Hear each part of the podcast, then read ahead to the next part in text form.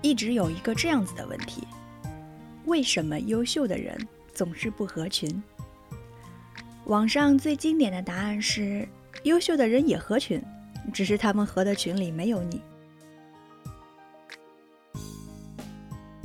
想起了自己的一些故事。大一时，我遇到了一个非常有能力的学长，当时他是我们学校文学社团的负责人，交际能力强，发表过很多作品，运营着团队，有很多头衔，也有自己的报刊杂志。社团是一个靠兴趣组建起来的团体，尤其文学社，因此到后来人渐渐少了，留下了几个骨干成员。他对我们几个人非常好，带我们和一些画家、作家之类的人吃过饭。他教了我们很多社交礼节，也让我们以后和饭桌上那些老师多联系、多学习。我们兴奋地留了人家老师的手机号、微信号，之后也尝试着联系，然后就再没有然后了。记得当时我回到宿舍还炫耀了一番，今天我遇到了某某作家、某某诗人，心里想着以后好像可以和大神交流了。但事后想起来还真是太年轻，啪啪打脸声还在耳畔，简直就是一个笑话。学长后来还问过我有没有和老师们多联系，我一脸苦笑说，那是你的人脉，和我们没有半点关系呀，我还是踏踏实实努力吧。那次以后才真正明白，原来社交是需要势均力敌的，实力不对等，就算我有别人的联系方式，我们也不可能平等的对话。我们都想和优秀的人做朋友，因为优秀的人可以给我们带来正能量，但在此之前也不妨问问自己，优秀的人凭什么要和我们做朋友呢？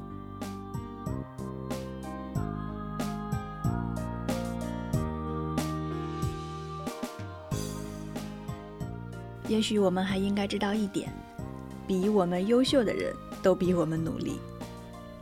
还是那个学长，年龄只比我大一点儿，现在已经在创业，靠自己买了车和房。他本科专业是英语，呃，因为喜欢文学，经常呢熬夜写作，也发表了很多作品。后来自学平面设计，自己排版做报纸。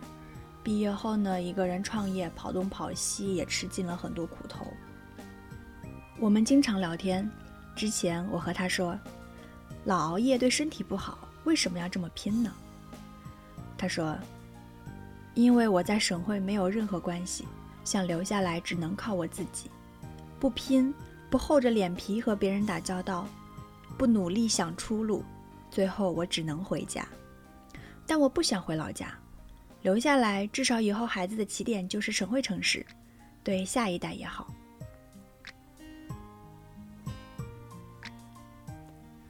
聊得越多，发现差距越大，实力上、努力程度上，最后都落实到精力和眼界上。从小到大体会过太多次一步赶不上、步步赶不上的感觉。最开始可能只是学习成绩，我们没当回事儿。后来就是不同的大学，我们还安慰自己，努努力也是差不多的。再后来差距越来越大，学历、工作、眼界、境遇，最后最直接的是财富的差别。量变引起质变，一步赶不上，步步赶不上，差距越来越大。曾经一起的同学，后来越走越远。我们心里明白了，只有同等的实力，才能平等的对话。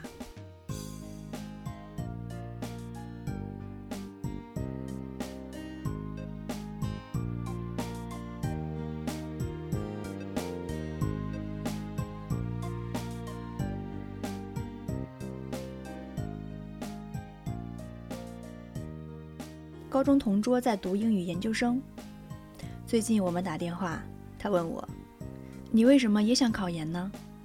我回答了他一句看似随口，但却是心中所想的话。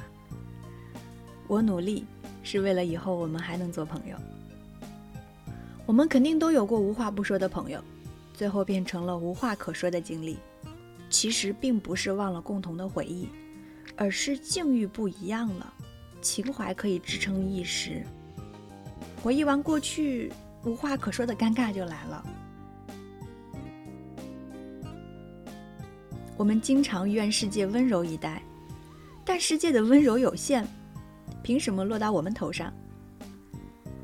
我们经常想和优秀的人做朋友，想找合适的人度过一生，但在我们懒散时，优秀的人早已经大步向前了；在我们幻想时，合适的人早已经和别人好上了。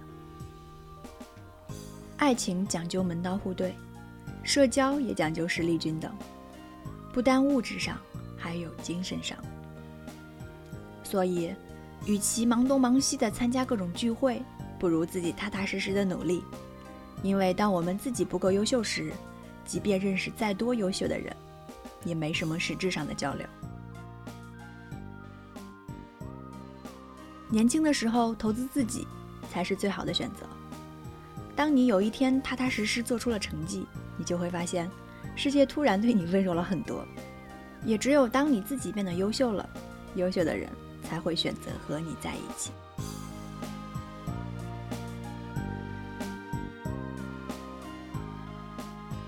和同学聊天时，我说，人生而不平等，这个世界充满了太多的不公平。不公平常在，与其评价不公平，不如学会如何面对不公平。其实也正是因为有不公平，才凸显出了奋斗的可贵。心里默默记住了同学的话，抬头时，阳光正好。